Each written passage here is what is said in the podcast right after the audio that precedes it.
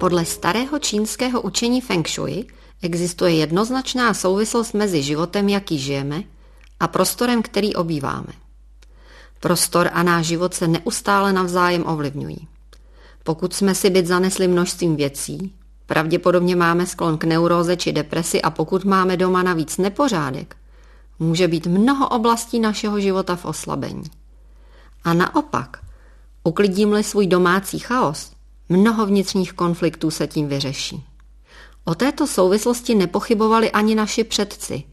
Přestože o Feng Shui neměli tušení, většinu jeho principů uplatňovali intuitivně v každodenním životě a měli je ověřené dlouhodobými zkušenostmi. Pravidelná očista se spojovala s důležitými svátky roku a netýkala se jen stavení, ale i těla a duše. Pokud se nám tento komplexní úklid jeví příliš náročný, zkusme začít bytem a v rámci bytu jednou místností a v rámci jedné místnosti můžeme důkladně uklidit v jedné skříni.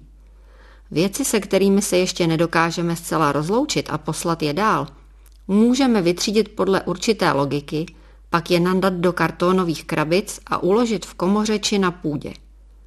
Pokud je nebudeme rok potřebovat, můžeme s klidným svědomím opustit natrvalo. Nejen, že uvolníme prostor pro nové věci, ale i naše mysl se uvolní pro nové nápady, myšlenky a nové tvoření.